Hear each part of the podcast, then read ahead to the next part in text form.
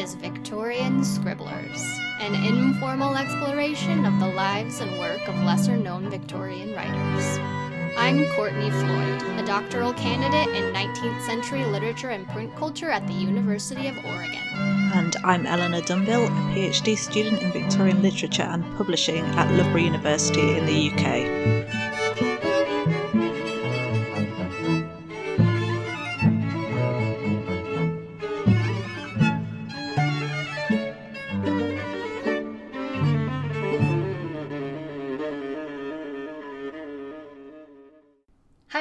Welcome to episode four of our summer two thousand eighteen mini-series, Victorian Adaptations, Adapting the Victorians. Today we're going to chat about art adaptations, though I have a feeling I'm going rogue by using that term in regard to art. Here to help me talk about all things nineteenth century art is my friend Doctor Anna Wagner. Anna recently completed her PhD in art history at the University of Washington, and she works primarily on nineteenth century English and American art, especially work produced by women like embroidery and textiles, and printing and book arts. Her dissertation is on arts and crafts communities and religious patronage, and I am so excited to have her on to chat today. I am very excited to be doing this. Yes. So from what I understand, uh, my knowledge of art history is woefully lacking, but from what I understand, the Victorian period is sort of split in half by broad periods of artistic production or artistic thinking. Um, so from seventeen eighty to eighteen fifty, we have a period of Romanticism in art, and then from eighteen forty-eight to nineteen hundred, roughly, a period of Realism. Um, yeah, that's kind of, um, that's generally how it breaks down, and a lot of what we see happening in the Victorian period is sort of directly in response to um, the Romanticism, the focus on kind of emotion and often um, portraiture um, and the, the sort of dealing with feelings um, in the earlier part of the nineteenth century, which is overstating it a little bit, but that in turn was a response to Enlightenment thought and a push against rationalism. So the Victorian art is almost kind of a, a swing back in some ways to, to picking some of those themes back up.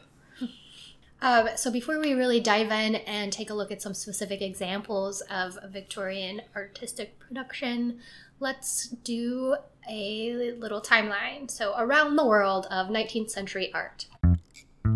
In seventeen sixty-eight, the Royal Academy of Arts was founded.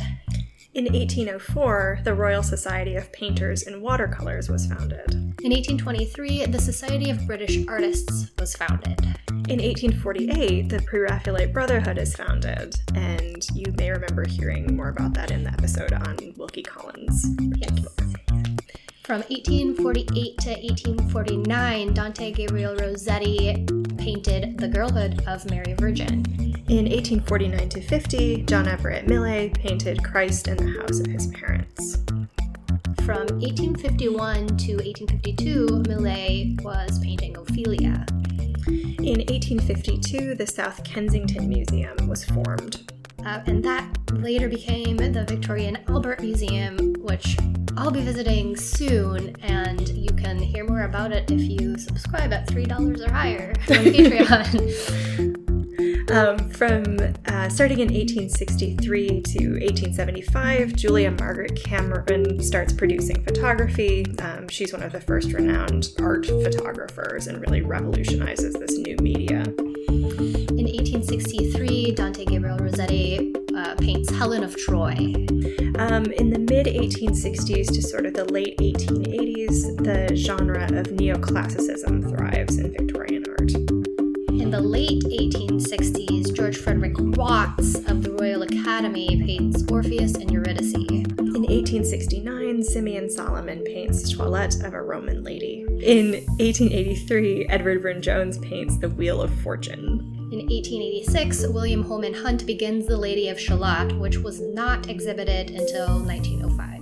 Um, in eighteen eighty-eight, Lawrence Alma-Tadema paints The Roses of Heliogabalus.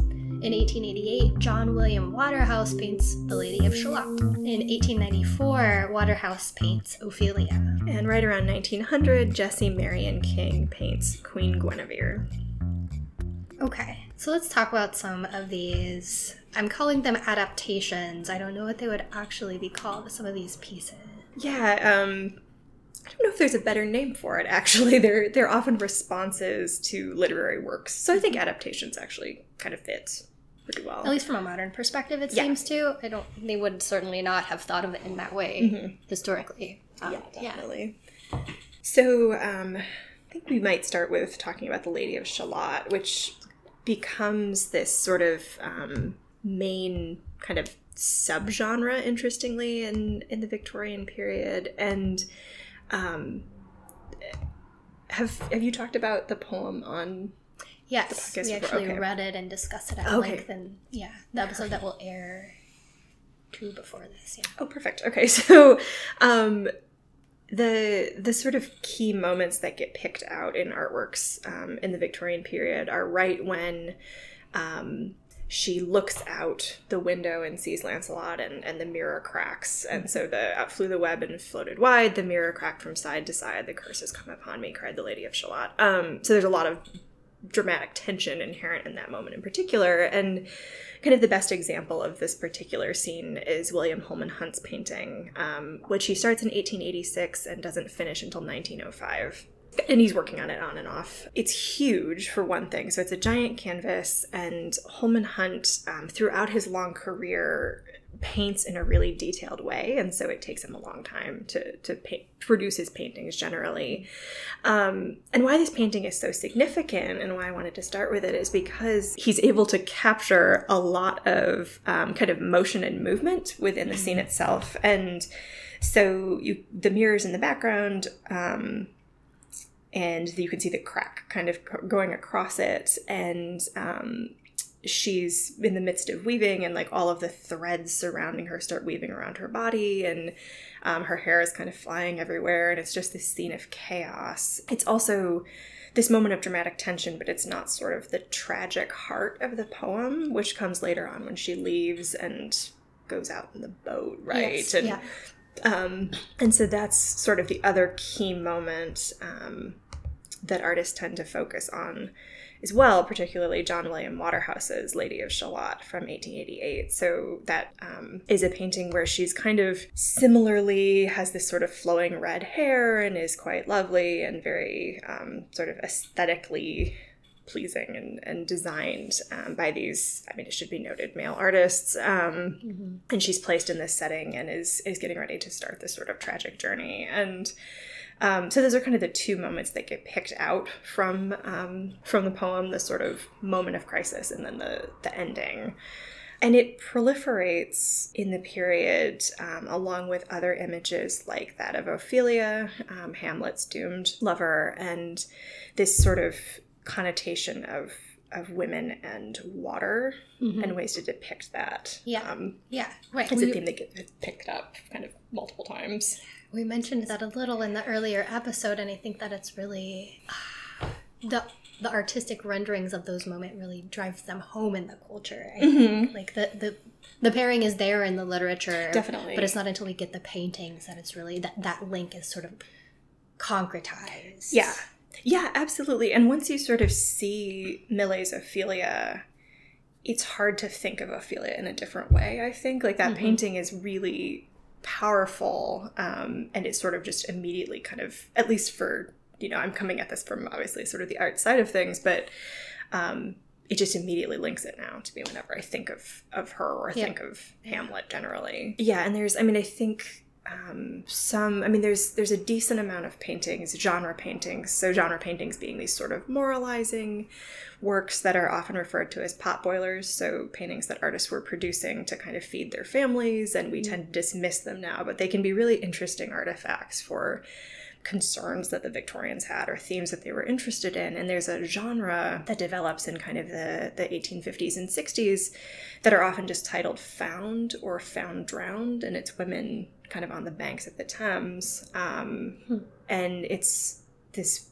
again, very clear visual link between kind of women and water and this concern yeah. about social welfare. And so I think that there's like, that's in the public imagination at the time. Mm-hmm. Um, so then when you place the Lady of Shalott in a boat, like that's going to, there's going to be connotations for that beyond sort of yeah. Tennyson's poem as well. Were there similar connections between women and mirrors in art? Because there certainly mm. are, especially in the later period, later Victorian period in, in literature. There is a little bit. And um, actually, the uh, I think it's the National Gallery just did an exhibition solely devoted to um, Van Eyck's The Arnolfini Wedding. So the where there's that circular mirror in the back. Um, and... That painting had just an- entered their collection, I think, in the eighteen forties. Um, and so it was something that per- the Pre-Raphaelites had access to, and the ways that the mirror in that specifically plays out in their works. Um, Holman Hunt, in particular, incorporates mirrors um, pretty regularly. There's some, I mean, kind of general connotations with, I think, like women and mirrors and vanity mm-hmm. a bit, but like not to the same extent that it would be in literature of the period, right. I think. So there's this weird um, trope that emerges toward the end of the century in which women, um, particularly women who have allowed their um, angelic status to be compromised in some way, mm. sit down in front of their mirrors and commit suicide. Oh, interesting. Um, which reminds me so much of Ophelia. Yeah. Um, yeah. It's just a, a really interesting pattern, I think. Yeah. Well, and it's, um, for Millais' Ophelia in particular, like that painting has taken on such an apocryphal status because, mm-hmm. um, and I'm going to contribute to it as well, but um, the narrative of the model being Elizabeth Siddal, who mm-hmm. um, would then go on to marry Dante Gabriel Rossetti and um, pass away at a fairly young age uh, through ingesting laudanum, whether that was an intentional dose or not is, is not kind of clear. Um And when she was modeling for the painting for Millais, he, like, had her model in this basically bathtub that had um, heaters underneath it, candles, some sort of light apparatus. And, again, the apocryphal story is that those um, lights gradually went out, and he was so consumed by his artistic genius and painting that he didn't really check on her, and she got quite sick because she was mm. in this cold water for, um, for a long time. And so when you look at this painting... Um, which is, you know, she's in the water and it's it's really quite graphic. Um, when you sort of stop and think about it, mm-hmm. there's this connotation with her kind of real life modeling practice for it as well. Um, Interesting. Yeah. I hadn't heard that. The story I always hear about mm. her is that um, Rossetti buried some of his poems with her and then later yes. kind of was like, hmm, I might want to publish those and had her exhumed and then yeah. published the poetry. He does. Which is why indeed Rossetti is kind of a garbage person even though his poetry is amazing.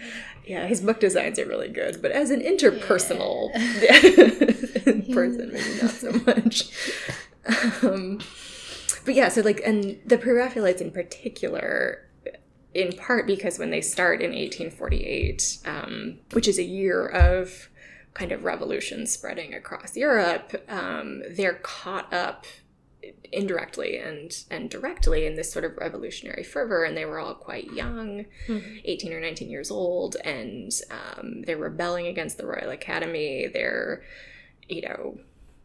writing manifestos about their feelings about art production. They're um, they're trying to shake things up in this very brash, like young man kind of way, um, and so that that history and that sort of biography gets so attached to the works that it's sort of hard to to take it away. And maybe yeah. we shouldn't, because I think it is it's part of what's compelling about what they're doing. I mean, it often sometimes kind of overrides the actual art some of the time because it is such a compelling sort of series of stories. Um, yes, yeah.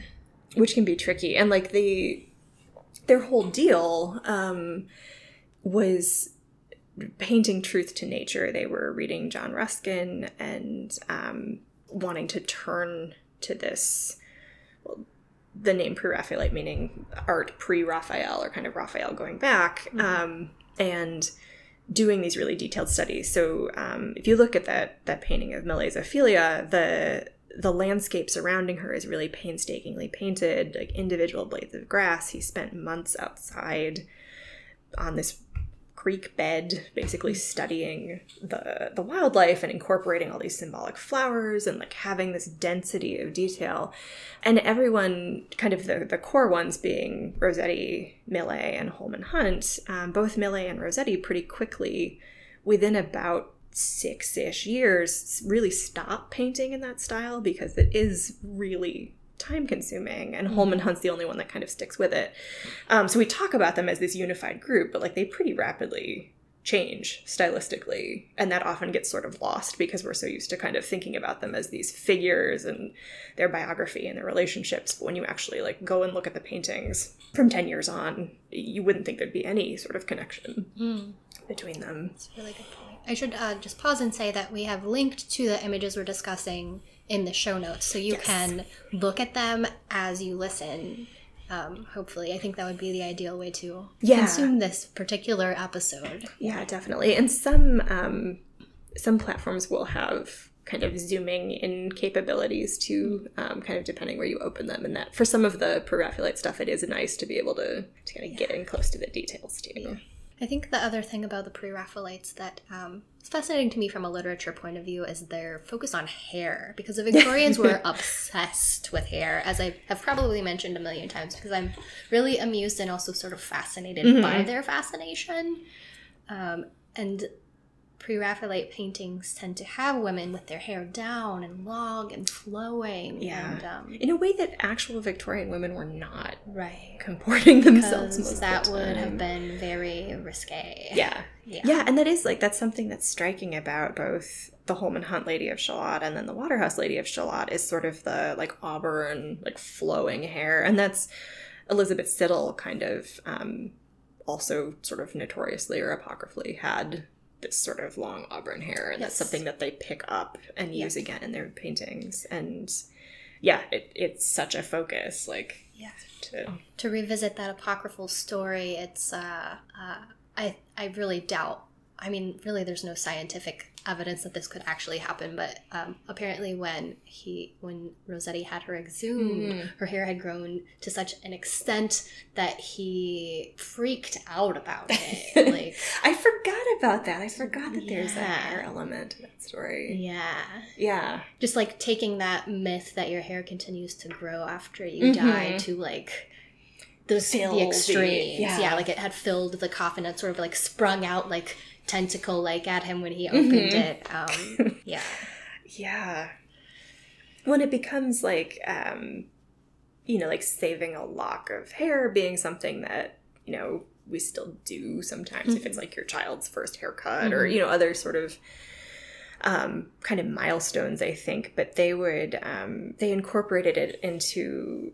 Um, grieving processes in particular mm-hmm. and mourning culture, the the collection of, of hair from the deceased and then using that to make jewelry or wreaths or um, really elaborate, sometimes kind of decorative mm-hmm. pieces to then be um, either worn or, you know, kind of shown or displayed in the yeah. home as well. I recently saw an article about, I don't remember who it was. I'll do some digging and see if I can find it and link it in the show notes, but um, someone's daughter died and the parents uh, paid nuns to create mm. this sort of um, it's like a tree and a tombstone scene made out of her hair under a bell jar. Oh, interesting. Fascinating. Yeah. And like all the coloring is done by um, gluing and cutting little tiny bits of her hair. Oh, wow. Um, so it's really shaded. It looks actually like something out of an Edward Gory illustration, mm. but it's all like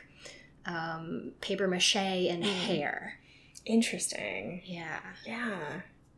It's the whole kind of like bell jar inclusion I always find really interesting too. Like I know I don't know much about them at all, but like the attempts to like, I don't know, protect something in, in yeah. having that and, and putting something under it, especially when it's something like that, something that's yeah. a mourning object is, that's really interesting. Yeah, they had some really striking images of it. It's fascinating. So hopefully mm-hmm. I can find it and like retrace the steps that brought me there on Victorian internet. Yeah. Victorian hair internet, yes. which there's lots. Uh-huh. Um, so I think those are some good examples of Victorians adapting themselves. Mm-hmm. Um, but they also artistically adapted many different periods or literatures. Yeah. Um, yeah, absolutely. And I should also say, so the... Um, sort of Pre-Raphaelite association with Tennyson in particular um, gets taken up both in printing um, by folks like William Morris and also um, in the works themselves. And one of the things that the Pre-Raphaelites, um, in addition to sort of disliking the Royal Academy and feeling like it was stultifying um, and, you know, forcing you to paint still lifes and things that they, they didn't think were important, they had these really strong opinions, of course, about um, kind of like the proper things to be um, subjects to be treated in artworks. And it basically boils down to biblical or historical scenes, um, Shakespeare, and very select poets, Tennyson being sort of one of the main ones. And so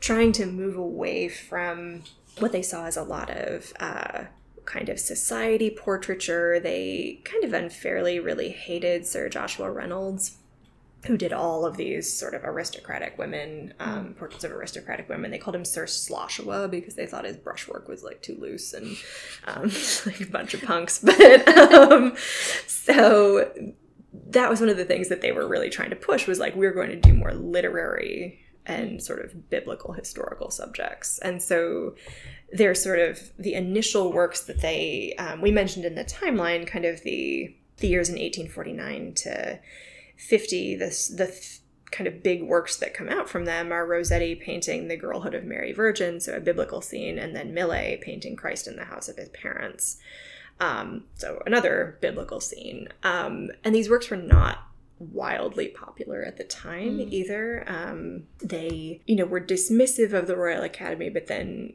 were showing these works in the Royal Academy, so that was already going to be kind of a problem. Um, but and, and the way they introduced themselves to the like Victorian um, art world yeah. was just really kind of cryptic, right? Because they just mm-hmm. signed their yes. paintings P R B. Yeah, and they had this like, like little what, a secret society. Yeah, yeah, and they actually there's um, a group of of German painters from Uh, eighteen twenty-ish, I think, um, the eighteen twenties, called the Nazarenes, mm. who had modeled themselves as this brotherhood. And um, I'm not sure if they actually used a sort of kind of cryptic signature in the same way, but um, this idea of like, we're all banding together to do this and shake things up. And so the the P R B was drawn to that too, mm. and kind of used them a little bit as a model for some of this. But yeah, it was like very kind of covert and um this statement, um, and people didn't quite know what to do with, with yeah. some of that. Um, Millais had been sort of the darling of the Royal Academy too. Like he got in um, younger than the other ones, and so he was a little bit younger, and he was sort of widely considered to be the best student. Hmm. So I think they were particularly kind of annoyed when he like went rogue and did his own thing, um, and sort of ditched them. And um, the Christ in the House of His Parents painting, which was his sort of kind of major foray, again, like a very large work, incredibly detailed. Um, the the general structure for it is um, it's kind of like an M-shaped composition with the figures, so it's like your eye travels through it in a like a pretty um, regimented way. But if you're used to looking at sort of, you know, think of like a Renaissance painting, like a Michelangelo or something, like the the way that he's he doesn't have a sort of clear hierarchy of like foreground, middle ground, and background. Mm-hmm. Like it's not entirely sure where your eye is supposed to be going. And um, there's also just like, I think people were kind of wary about the fact that everything is detailed, um, that you have these wood shavings because they're in, you know, Joseph's carpenter's shop. So mm. the the ground is, you know, riddled with these wood shavings, and um, Christ is not sort of standing out as this supernatural being in it as well, yeah. which I think was a as a concern. Um, you're used to seeing him as sort of set apart from his kind of mortal family as well. Um, also, just as a note, the, there's a, in the upper left corner, you can kind of see out the, the door into the pasture behind it, and there's um, a bunch of sheep out there, and Millais actually, like, went to the butchers and, like, drew from these sheep heads that they had there. So, like, there's, like, the level of detail that he's willing to put into this is, like, going out and finding, like, these bodies or, or objects when um like wherever he can get them in London. Wow. Um, which is a, a level of commitment that is kind of gross, um, sure. but also interesting. It like must have smelled horribly. So bad, yeah. um, yeah, so like this painting is just, it just looks different than than mm-hmm. works that were coming before it. And it's not that often when you can kind of pick out a work and sort of distinctly say, like, there's something about this that is new. Um, but this was kind of one of the ones that was. Yeah.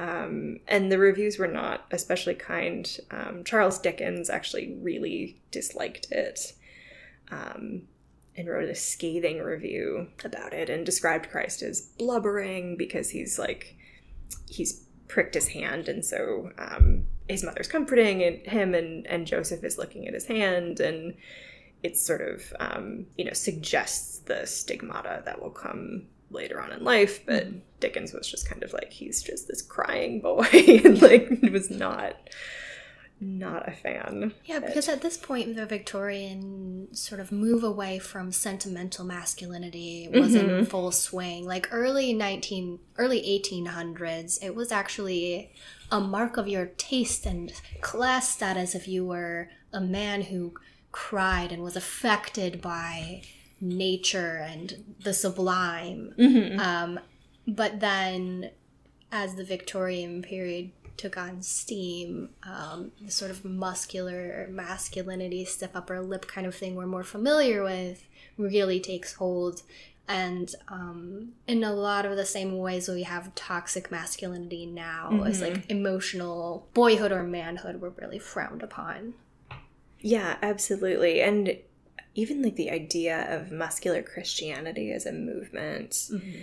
later on in the century, the idea of um, the church militant and like pushing for religion as this very sort of masculine converting kind of force, um, which I think is in response to just a variety of things happening earlier in the mm-hmm. century with mm-hmm. um, with religion and with um, kind of the increasing what was viewed as a threat by many Victorians of um, Anglo-Catholicism or high church Anglicanism. So a way mm-hmm. for, for Protestants to kind of react against that by, by pushing for this sort of muscular, masculine kind of Christianity as well. Yeah, and I think it's a little bit rooted in also the rise of Methodism or the popularization mm-hmm. of Methodism, which was really um, connected to the working classes mm-hmm. and men in the working classes were more muscular than um, the aristocrats or um, uh, even like upper middle class men who wanted their bodies not to show signs of labor as sort of a visual reminder to everyone that they were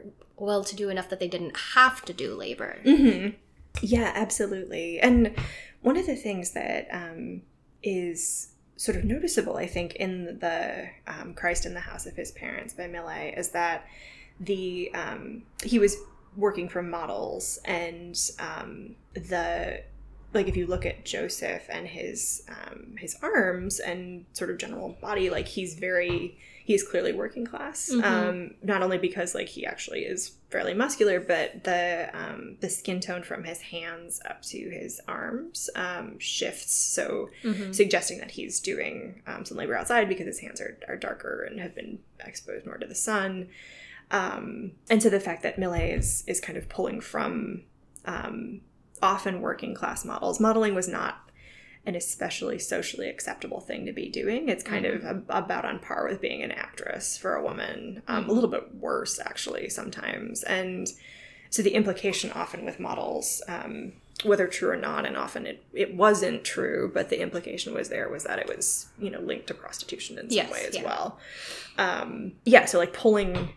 You know, he's not painting society women, he's painting working class people in mm-hmm. these guises. And this is the same sort of criticism that gets leveled actually at like Caravaggio a couple centuries before, because he was also painting from, you know, working class models. There's a similar thing where they have tan lines mm-hmm. and, um, you know, dirty feet, and he's like rendering all of that, um, which to us now is is kind of amazing to look at. Yeah. But at the time, people were like, how dare you depict the Virgin Mary like a normal person, you know? And not only a normal person, but a poor person, mm-hmm. um, which biblically actually is pretty fitting. Yeah, but, accurate. Um, yeah, um, but, but not something that a lot of the Victorians were interested in thinking about. Um, Dickens actually describes um, Mary here as so horrible in her ugliness that um, she would stand out from the rest of the company as a monster in the vilest cabaret in France or in the lowest gin shop in England. So, like, explicitly sort of mentioning, like,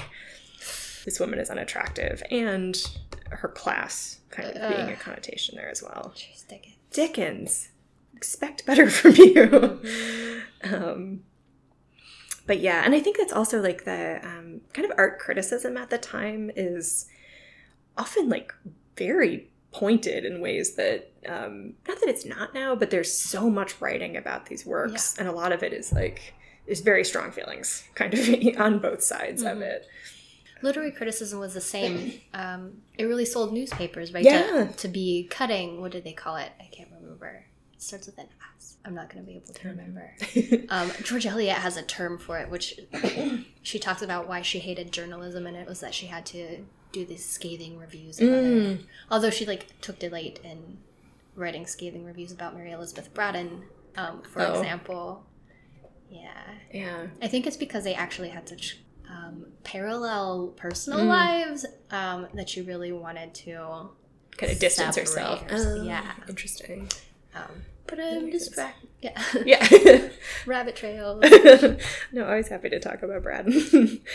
um, and so kind of the, like, the big art critic and so many other things was John Ruskin. And, um, you know, by rights, we should maybe have, have started talking about him, but he gets a lot of limelight. So I'm always happy to kind of start with other things and, and work back to him, because um, it all comes back to Ruskin. But um, mm. Ruskin as an art critic and sort of really, like, cultural voice at the time um, is one of the first positive reviews of the Pre-Raphaelite Brotherhood. Um, and that allows them to effectively get patronage initially when they maybe wouldn't have otherwise. Um, because his voice does carry so much weight. Mm-hmm. And, like, mm-hmm. um, yeah, just as kind of the, you know, he becomes the Slade Professor of Art at Oxford. And so this very kind of upper class, like, legitimizing force mm-hmm.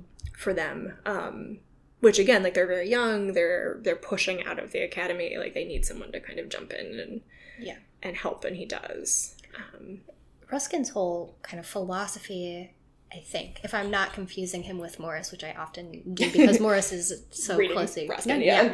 yeah. Um, all, that yeah. is that um, beauty is morality, mm-hmm. right? Um, yeah, yeah. So if something is beautiful, then it's therefore good, which is yes. actually a very popular idea in the Victorian mm-hmm. period. Yeah. And for for Ruskin, and then later for people like William Morris, who who basically forms the arts and crafts movement, um, the most beautiful works are those that are made by hand. Mm. Um, and so Ruskin has a, a great sort of phrase about, um, like, beautiful works being imperfect works um, as a response against sort of increasing industrialized production of furniture and tapestries and um, even wallpaper to a certain extent. Um So the idea of, of beauty having this sort of moral component mm-hmm. um, and one that was tied to human making um, is really central for him, and then something that, that other authors and artists kind of take up as it goes on. Ruskin was also, um, he believed that the Gothic period um, was the sort of peak of artistic production. Mm-hmm. And so in The Nature of the Gothic and in um, The Stones of Venice in particular, he...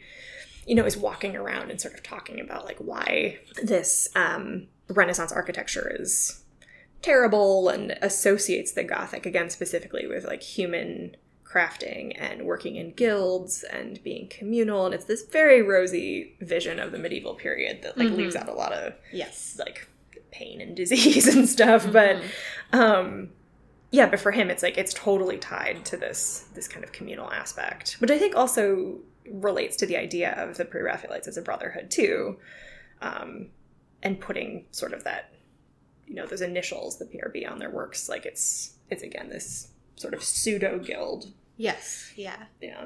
To again just bring up slight Pre-Raphaelite drama. Um, Millais was Ruskin's favorite. Ruskin thought his work was the best, um, and he did kind of have the most innate artistic st- skill. Um, he ends up going on a trip with Ruskin and his wife, Effie, up to Scotland. And he does this this portrait of Ruskin standing on the bed of this, it's like a waterfall, and um, he and Millais and um, Ruskin's wife, Effie, end up spending quite a bit of time together on this trip, and they, when Ruskin and Effie divorce, Effie then marries Millais. Yes. Um, and yeah. so after that point, like, Ruskin is not such a supporter of of Millais and ends up mm. kind of becoming closer to Rossetti. And yeah. It's funny, this keeps folks. coming up in, in all of our um, miniseries episodes so far. So yeah. uh, the subtitle for this miniseries is Pre-Raphaelite Brotherhood Scandals. Yes. There's so many of them. Yes. Yeah. It's like the Victorian... Um, Real Housewives. It kind of, of is, yeah. yeah. yeah, I know. All, like, I don't know, intermarrying each other and dating each other and just nonsense. This is a good stopping point. Doctor Wager and I will be back next week to conclude our conversation about Victorian artists and the Pre-Raphaelites and all things nineteenth century art adaptation. Thanks for listening. Victorian Scribblers is written by me, Courtney Floyd, and my co-host, Eleanor Dunville. All episodes are produced by me with editing assistance from Eleanor. The podcast is made possible by donations from listeners like you. If you liked what you heard today and want to help ensure more fabulous content, head to victorian scribblers dot com slash support us. After the Ball, sung by Mister George J. Atkins.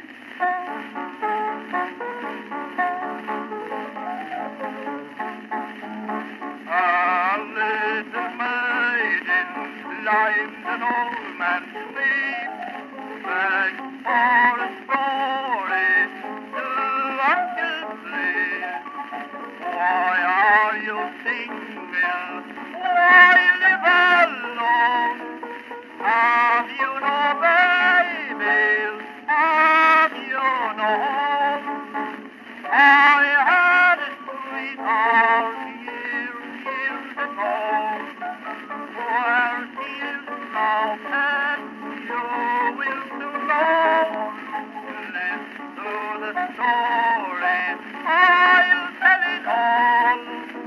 I believe her eyes live after the ball. All of the music for this podcast is courtesy of MuseOpen and Free Music Archive under Creative Commons Attribution licenses. Our theme is Joseph Miroslav Weber's String Quartet, number two in B minor, performed by Steve's Bedroom Band.